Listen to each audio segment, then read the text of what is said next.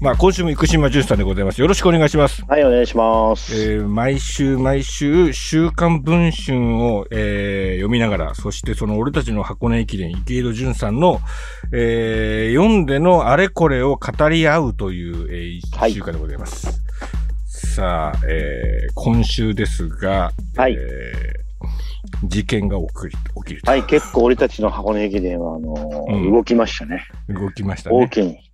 大きく。大きく動きました。うん。この辺はちょっと、いろいろありすぎて、ここやっぱり山場来てるなっていう感じがしますね。あの、なんでしょうね。文字面なんですけど、ちょっと熱量があります。はい、あの、間違いなく、あります。ありますね。で、多分あのーうん、まあ、ちょっと練習でやる気のなかった3人が意地を見せたっていう、まあ、回なわけですけど。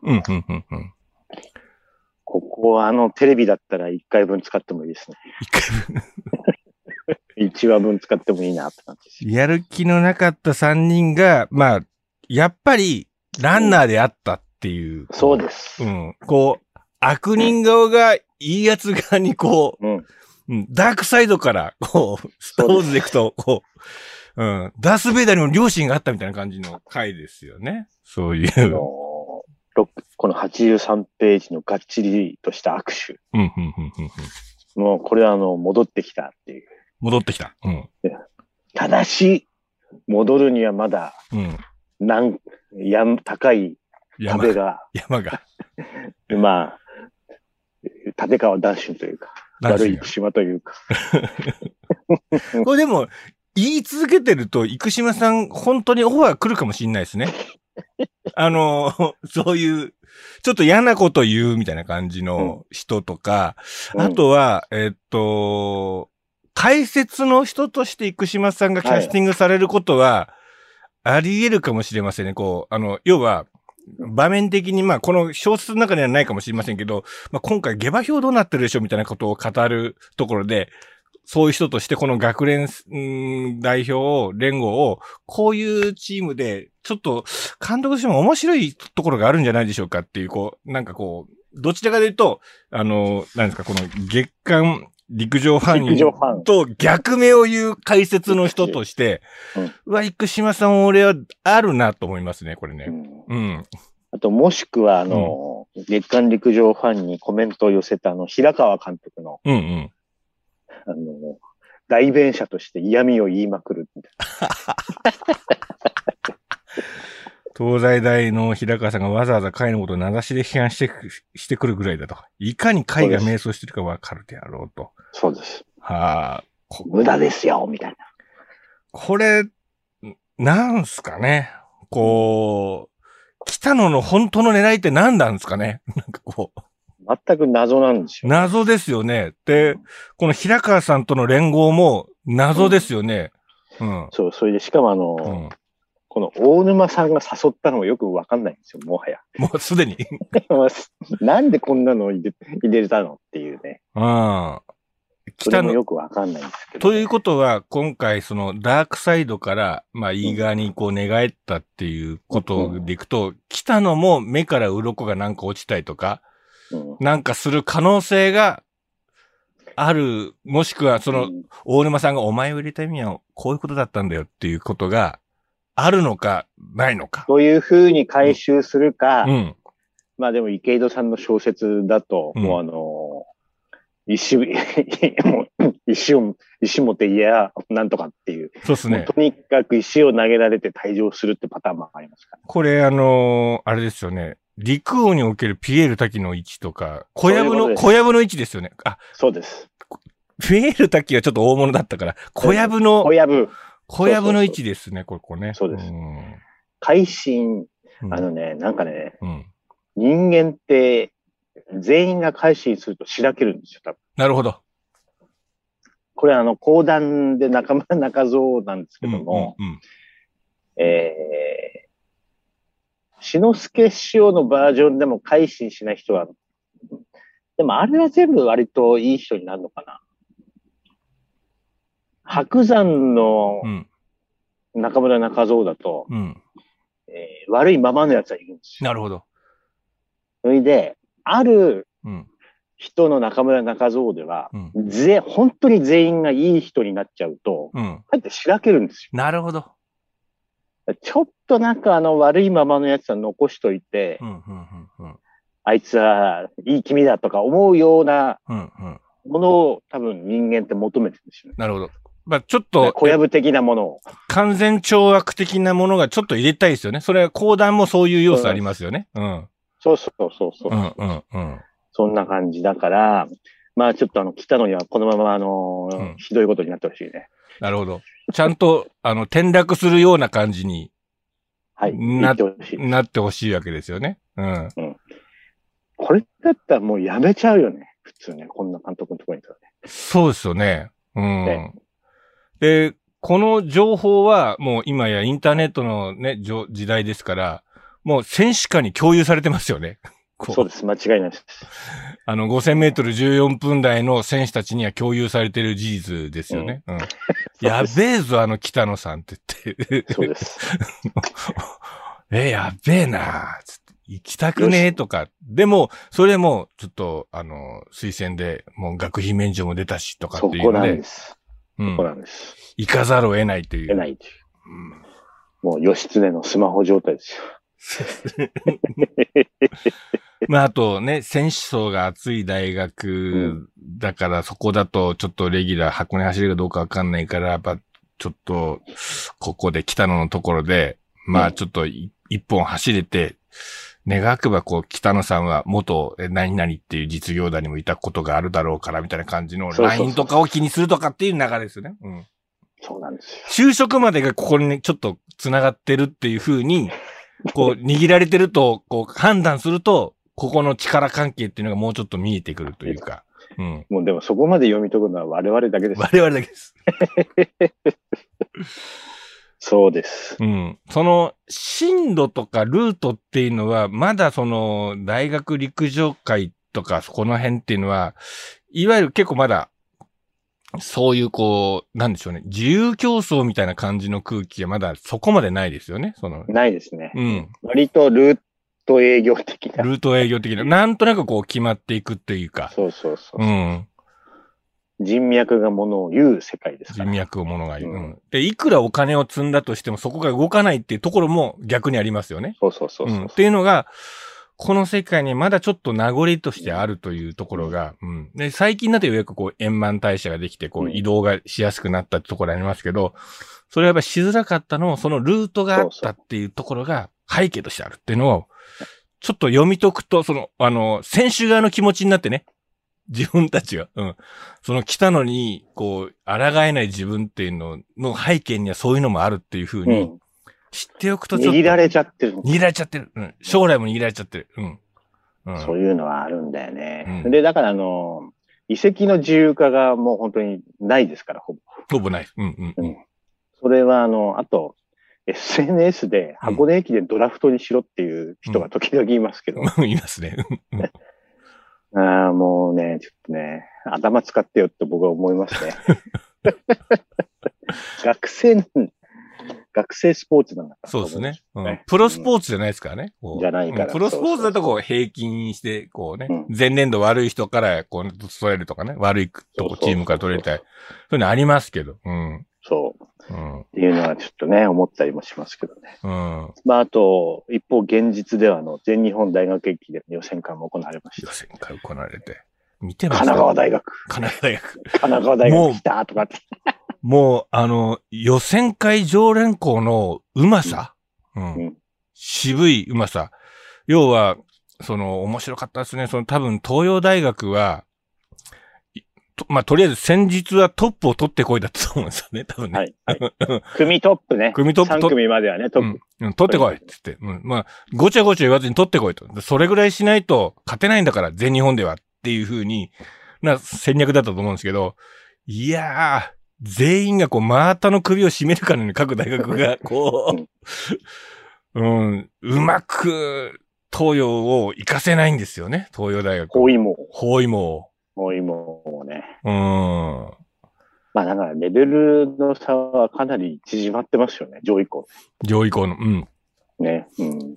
そんな気はしたな。この、あの、予選会のね、こう、ややってる最中、こう、ツイッターのスペースで、こう、いろんな選手がこう入ってきて、こうね、あの、直接的には言えないから僕にこうメッセージ送ってくるわけですけど、出ちゃダメなんですよね、予選会これ、つってみんなが言うんですよ。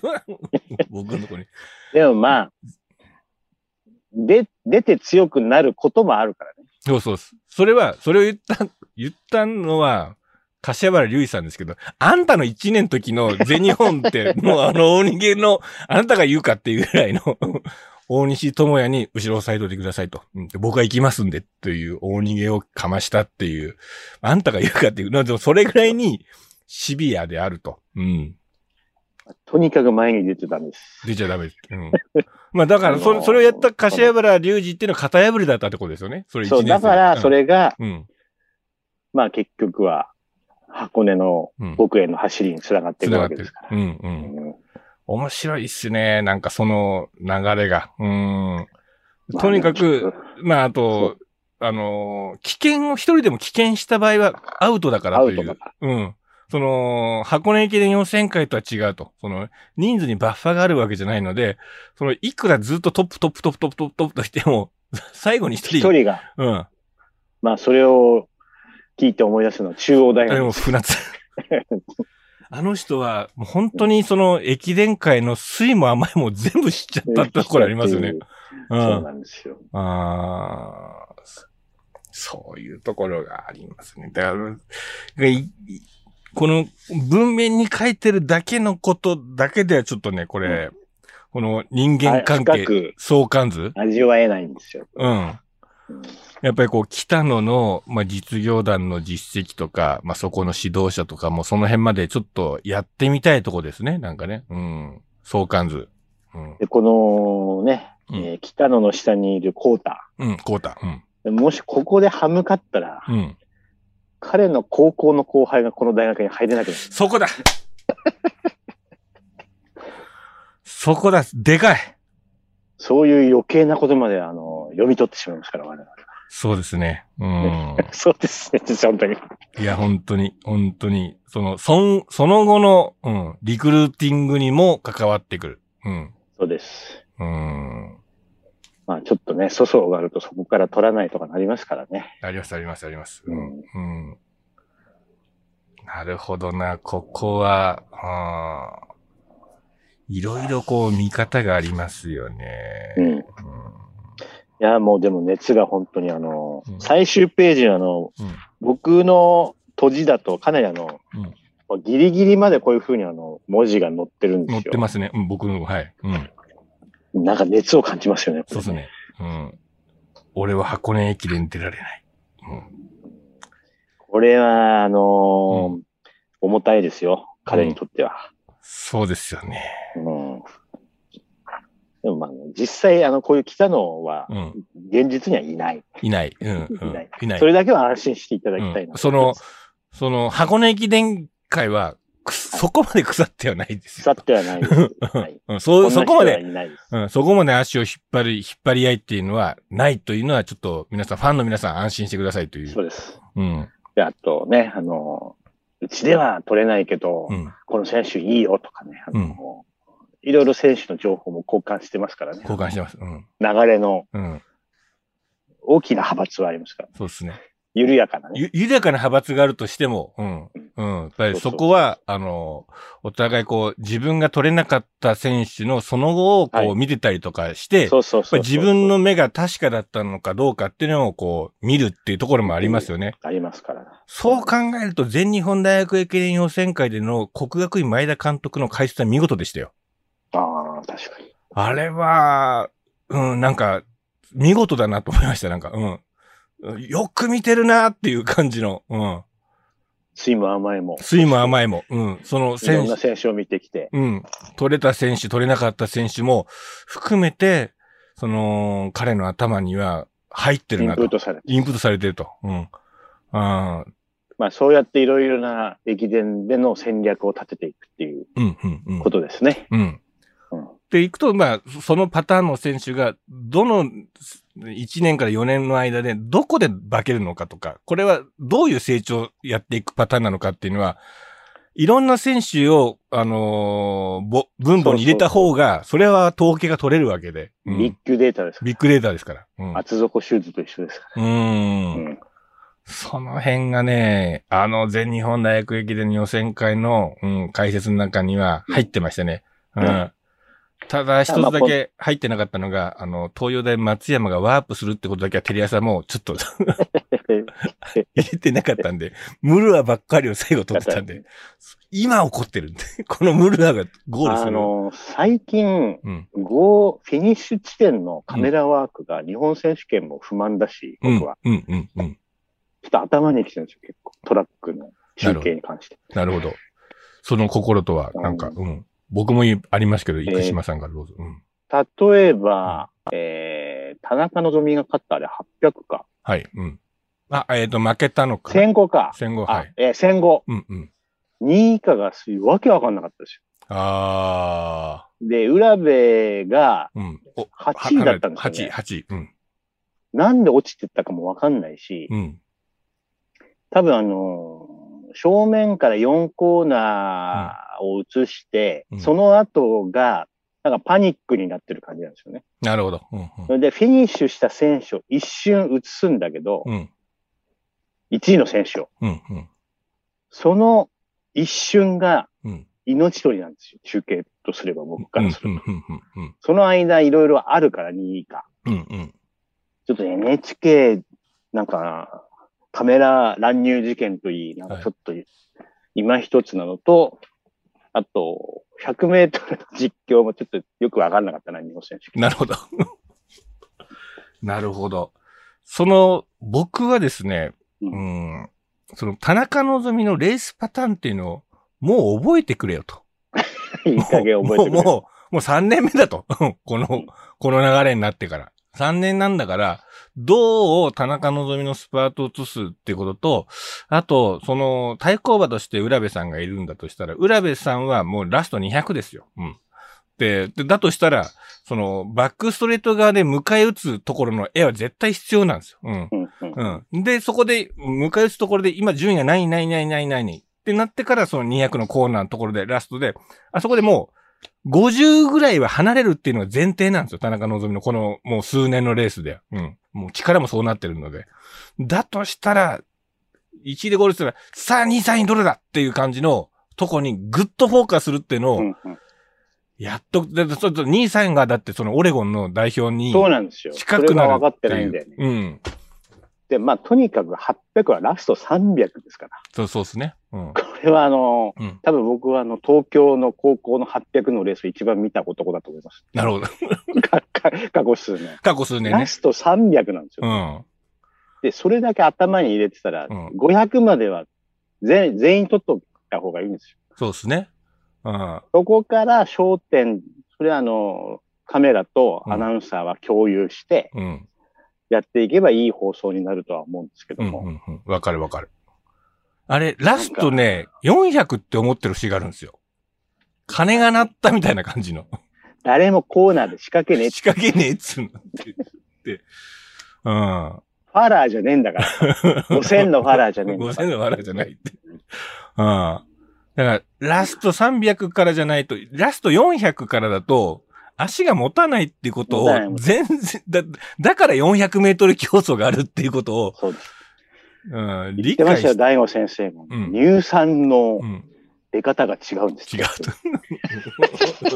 うん、200、400、800は違います、うん。違います、違います。うん。300からだとギリ持つっていう。うん。でも、でもその300から。まあ、実際250なんですけどね。うん。バックストレートで流れにこう、スーッと会長層のようにギアが上がっていってっていう。そう、高位置を取って。うん、取って。うん。で、マークしてる選手がいるんだったら、うん。えー、1連と2連の間ぐらいのラインを踏むような感じで、うん。行くとかね。行くとか。で、こう、ラストスパートの上がり方が外に膨らむタイプだとしたら、こうね、インレーンじゃなくて外から行けるとかっていう感じとか、そこなので、バックストレートの受けのカメラに、なんかこう指示がね、こう入ってないと、いけないですよね。うん、なんか馬鹿にしてんじゃないかなと思って、中距離は。僕は俺は本当に思うよね。一番面白いんだから800とか。ああ、確かに。うん。で、だって今回の女子の800とかはもう塩見大逃げっていうね。うん。うん。ちょっと。塩、つまり、うん、川田と塩見のやり合いを知ってれば、うん。頭で行くっていうのはもうわかるんわかる。うん、わかりますね。うん。じゃあ、あの、本当に田中と塩見の差をどう取るかっていう演出プランですよね。うん、うん、うん。毎回あるに決まってますよね。本当は。でも、誰がいるかっていうことの確認しかできてないような節が感じられるんですよね。うん。やっぱり客室をどう見るかと。見るかと。うん。いうことで、まあ、オレゴン世界陸上の、あの、うん、国際映像を僕は楽しみにしたいと思います。うん、国際映像はすごいからね。国際映像はすごいですね。うん。でも、国際映像だと、今回の田中希実に入ってる可能性があるんですよね、絵として。うん。うん。は、可能性がある。うん。可能性ね。うん、そうそうそう。可能性がある。今までの、なんか、男子1万とかともう全く映ってないですからね、国際映像ね。そうです、そうです。ま、こうしてあの、うん、テレビ批評にもなんかちょっと移行してますけど。そうですね。全く映ってなかったんで、うちの当時小学校5年の息子が、えっ、と、ユーストリームでずっと村山健太の順位とかをずっと叫び続けるってことが唯一の日本で知る手立てだったって時がありますから。はい。北京の世界陸上の時とか。うん。まあ、そうなっちゃうよね。うん。ね、うん。うん。いやいやいや。えっと、あとですね、ちょっとあの、週刊文春的に注目したのが何ページかあって、一応共有しておきたいと思います。うん、57ページ。57ページ。この味、平松陽子さんね。ああ。ビャンビャン麺を池袋でっていうのがあるんですけど、うん、どうやら池袋に、雑居ビル2階、うん食府書園っていうんですか？これ2段目の中盤ぐらいに。はいはいはい。あのー、中国料理のフードコートがあるの？これが、これがガチらしいんですよね。あ、こ、あ、こガチ、ガチ中華で書いてますね。ガチ中華。そあの、あのー、要は中国大陸の方に行くと、うん、まあ、国営の商店で、遊戯商店っていうのがあるんですよ。友の。友に、えっと、ゴンベンに宣言みたいな書いて、書いて、うんうん、まあ、要は、あの、フレンドシップショップっていう風に訳すわけですけど、うんうん、その遊戯商店がぐっと入ってるらしいんですよ。池袋に。池袋に。で、だから要は、ほんと中華系の食材が、ガチの食材がそこを変えると。その、その、コリアンタウンみたいなようなこう民間がわーってやってるよりも、なんかそこはかなり、本物感があるらしいんですよね。で、その、僕がこう大陸をずっと旅した時期があるんで、その、遊戯商店のフレンドシップ、遊戯っていうの見てるとギクッとするんですよね。あ、外貨圏で高い金を出すと、みたいな感じの。その、中国の外、外貨戦略の中の一つの商店名なんですよ。うん。その遊戯が、の名前がここの辺にはちらついてるんですよ。じゃあ、いつか行きますか？いや、これね、本物なはず、テレビでも僕は何度かここにこう行ってる人とか見てるんですけど、これマジだなと思ってて。で、これすごいのが、これまだ平松さんのやつまだちゃんと読み込んでないんですけど、全土の本物の味が入ってるんですよ。なるほど。うん。だから、その、東正面とか、なんかその、雲南省の、えっ、と、米線って書いてミーシェンって読むんですけど、そういったものとかが、あの、本物が来てると。うん。すごいな。うん。あ、書いてるんだ、ミーシェン。うん。そうそうそうそう。うん、雲南省の。うん。そう、雲南のブースにある薬膳、うん、そうそうそう。薬膳木鍋。うん、これ、うん。こう。ガチとマジが充満してるって。そうそうそう。これは、これはですね、すごい、あ、でもシーアン風県ユンナン、フーナンの地方ブース、地方料理ブースだと。ああ、これは、うん、連日賑わっているって。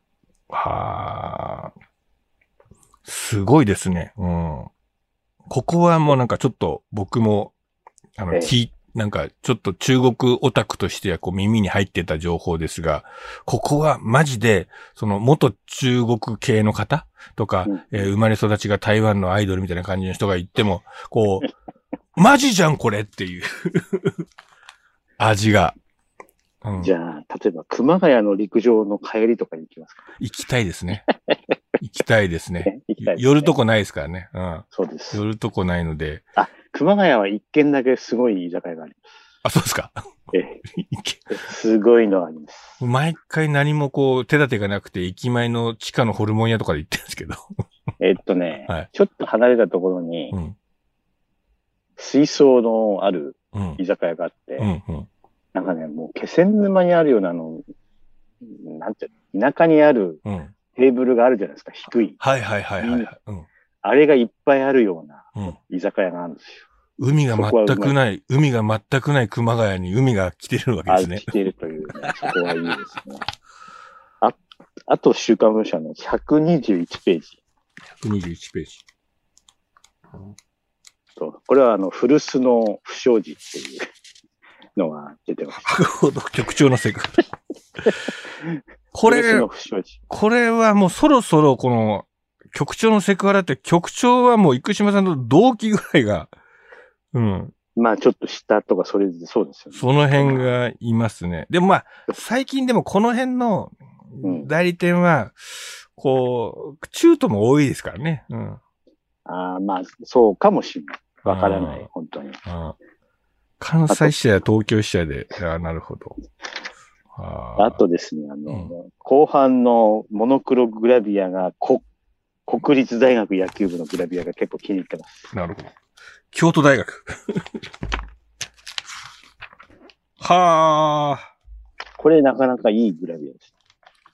東大、東北大、和歌山大、京都大、京大はあ。弱者の兵法。これ、生島さん好きなパターンですね。そうです、そうです。うん。あの、あのー、日比谷高校のやつとか改、改正。改正か。改正か。うん、で、この、あの、東大の永田優学生コーチ、うん、えー、左側に映ってますけど、彼は改正だそうで、なるほど。身長160センチぐらいしかないらしいんですけど、うん、えー、僕の友人の子供さんの家庭教師だそうです。はあ。じゃあもうあれですね、あの、この東大野球部は、あの、はい、まあ陸上部における古川君みたいなやつがいっぱいいるわけですね、これ。間違いないですね。古川君みたいなのが。うん。兄弟のあの真ん中にいる水口っていうのは医学部4回生なんですけど、これ、あれですよ。体はもう、あれですね、大谷ですね。そう、ドラフト候補なんですよ、医学部生なんですけど。マジっすか？本当だ。体が違うもん、これ一人だけ。150キロ右腕。そうです。はあ。これは、あれですかね、やっぱり、オリックスあたりが欲しいんですかね、やっぱりね。うん。オリックスが欲しい人材じゃないですか。阪神じゃないでしょ。うん。オリックスが、うん。で、そのまま、あの、あの、社員としてオリックスの幹部にもなれるっていう。でも医学部か。医学部。医学部。6年まで行くのかもしれないな。なるほど。うん、あとやっぱカラーグラビア日本ワインのシーボルトたちもなかなかこれは深みがあっていいんじゃないでしょうか。なるほど。うん、こういう外人の方ってたまに会いますよね。日本の好きな外人って感じ。わかる。わかる。僕の知り合いで、こう、ビールをやってるトム・ヴィンセントっていうイギリス人がいるんですけど。トム・ヴィンセント。トム・ヴィンセント。名前がいいです、トム・ヴィンセントって。同じような感じで。うん。いい、うん、いい人そうなんですよね、みんなね。そうそうそう。うん。そうなんですよ。うん。すごいビートルズ嫌いだよとか言ってました。トムは。トム・ビンセント。うん、イギリスで、もうロンドンもビート、みんなビートルズなんだよ、つって だから、もう本当セックスピストルが出た時、本当やったと思ったって言ってました、なんか。そういうトム・ヴィンセントっていう人が友人にいました。まあ、あの、うん、ね、笑い神がなくなってちょっと寂しいわけですけど、やっぱり、うん、読みどころがやっぱり結構あるんですよね。いろいろ拾っていくと、ね、そうですね。僕だってもう、ちょっとタイトルだけですけど、こう、大麻逮捕の富士局員は中井正宏の右腕だったオフショットは俺にしか取らせない。これ本当読みますよ。タイトルはいいなって思いますよ。うん。で、あのね、あのー、ちょっとあの、グラビアデスクが移動になりましてですね。うんうんうんえー、僕のあのナンバーで二所ノ関親方を担当していた方が、うん。今度週刊のグラビアに移動になりましたんで、ちょっと、あ、そうなんですか。え、週刊の変わって、に移動です。うん初めての週刊ですっていうふうに言ってましたけど、なるほど。えー7月以降ちょっと風合いが変わっていくかもしれないんで、そのあたりをうん。我々が読み解いていきましょうか。そうですね。まあでも一応、あの、陸上的に言うと、田中ののラスト58っていうのがこう今回載ってますよ。縦で、ね。縦位置。縦位置で。うん。縦位置で言います、ね。58秒。はい。これスタンドから撮ってますね。うん。これはほぼあの、うん。ナンバーって感じじゃないですか。うん。写真提供アフロだから、多分これは、スタンド。あ、これ5000だ。5000スタンドだ。誰が撮ったのかなアフロの、よく知ってる、こう、長田さんっていうのが、この5000の時に俺の横にいたんですよ、アフロの。うん。でも、で、その時に、田中希実が小さくガッツポーズしたのに西本さん撮りましたって言われて、いや、うん撮ってないわ。つって、俺も2位サイン撮ってたとかって言ってたら、いや、俺も撮れなかったんですよね。ちっちゃくガッツポーズしたんですよ。珍しくって言ってて。そういうのを、あ、よく見てるな、長田さんとかって言いながらこう、笑ってましたね。アフロ。結構この縦位置はあのマニアさんっぽい感じ。そうっすね。うん。うん。スタンドから。で、この距離離すんですよ。うん。5000のラストでねす。ごいね。うん。弘中をこれだけ話しちゃそうですよ。うんう。。弘中がもうちょっとがっかりしたような、このうん、これからでもわかるこの一周前、弘中は、帽子投げてます からね、満を持して、ガチ。ガチ で。それも800ですよ、ラスト800。うん。それから、58上がると、58のラストは戦後の時のラストと同じタイムなんですよ。すごいね。うん。まあただ、あの、うんまた800でラスト58でいくってのは難しいんだよね。出力が大きいからうん一瞬。、うん、うん、そうそうそうそう。それが面白いところで、まあ、5000あんな一周目ゆったり入ったらそうなるよ。うん。回復ジョグだったんだから。そうそうそうそう。そうっす。だから、本当に、な、なんだろうな、あの、お父さん考えた、その、5000の前に800の決勝があるっていうのは、これうまく使えるなって思ったに違いないんですよね。その発想できるところでも違うんだよな。うん。田中家の、なんですか、作望ですか。作望が。うん。いやー、面白いですよ。やっぱ、ジョグのリズムで入れるなっていうので、楽していって、最後上げればいいっていう。うん。あだからこそ、あの、うん走っても、走らなくても変わんないから。か変わんないっていう。言葉に出るというね。す うん。ごい人です。面白いですよ。うん。ね。で、明日1000メートル走るらしいんですよ。あ、出てましたね。日本記録更新狙うらしいんですよ。まあ、なんかの、これも調整なんでしょうね。えーっと、ここで日本記録更新のタイムで1位に入ると、あの、800のポイントがぐんと上がるらしいんですよ。で、ポイントで800の代表に拾われる可能性があると。